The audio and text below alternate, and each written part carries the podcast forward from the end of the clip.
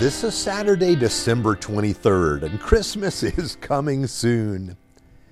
Do you know why Jesus came? What provoked God to enter time and space to be with us? The answer is pretty simple God promised. From the earliest days for us human beings, at the moment when we fell away from God, God promised that a Redeemer would come, born of women to settle the matter of evil in our world and to restore us to Himself, to bring us home. This week we have seen how God has accepted us, how God has loved and received us as we are. Now here's our text for today Isaiah chapter 54, verse 9 to 10.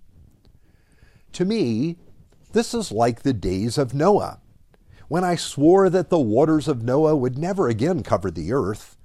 So now I have sworn not to be angry with you, never to rebuke you again. Though the mountains be shaken and the hills be removed, yet my unfailing love for you will not be shaken, nor my covenant of peace be removed, says the Lord who has compassion on you. One of the challenges of God's radical acceptance is believing this is true. On Sunday, I shared the story of Abraham Lincoln. Here's what happened to President Lincoln. Before he was president, he was a lawyer in the Midwest, and he was invited to help with an important national lawsuit coming to his home state of Illinois. Lincoln would be able to work the local connection. But while the case was in process, the trial was shifted to Cleveland, Cleveland, Ohio. But Lincoln, though a small time lawyer, was kept on the case. The lead attorney was a man named Edward Stanton. Stanton was arrogant and thought little of Lincoln. He refused to consider Lincoln's research and had nothing but contempt for him. He would not allow him to even sit next to him in court as a fellow attorney. One day he referred openly to Lincoln as a long armed ape. Years later, even when Lincoln became president and the Civil War broke out, Stanton wrote a friend that Washington would be captured within a month because Lincoln was such an imbecile. Later in the war, Lincoln needed a Secretary of Defense. He was advised that Stanton was by far the best man for the job.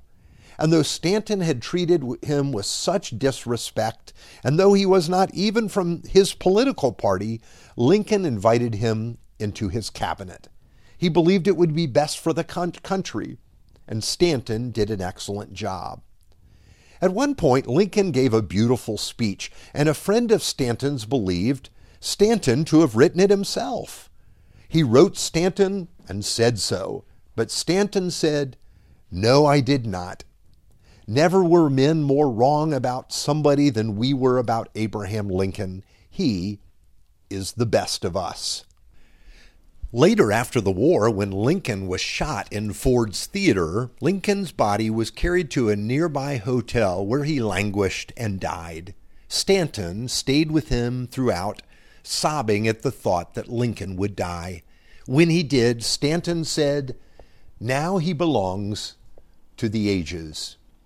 When I read this story, when I heard it first, I thought how beautiful Lincoln did more than forgive Stanton. He accepted him. He provided him an opportunity. You see, love in the form of acceptance is the engine for life and heart change. And this is what God has done for us in Jesus. This is what our text is about today.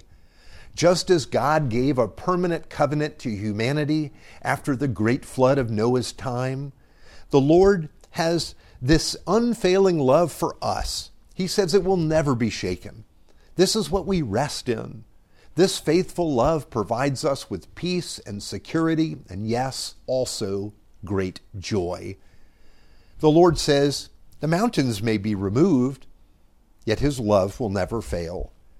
This is the acceptance of God despite our, despite our rebellious hearts, despite all of our weaknesses. God will always be for His people and we can rest in His steadfast love at all times. This is the discovery of Christmas because Jesus has come. God has not for, forgotten His people.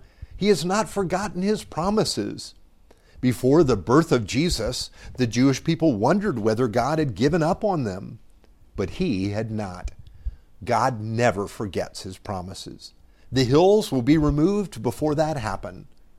And this is why we rejoice in Jesus and his coming.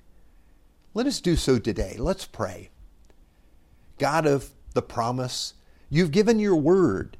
Your compassion will never fail. Help us to rejoice at the security we have in you. Thank you for coming into our world and for your acceptance of us no matter what. In the name of Jesus, we pray. Amen.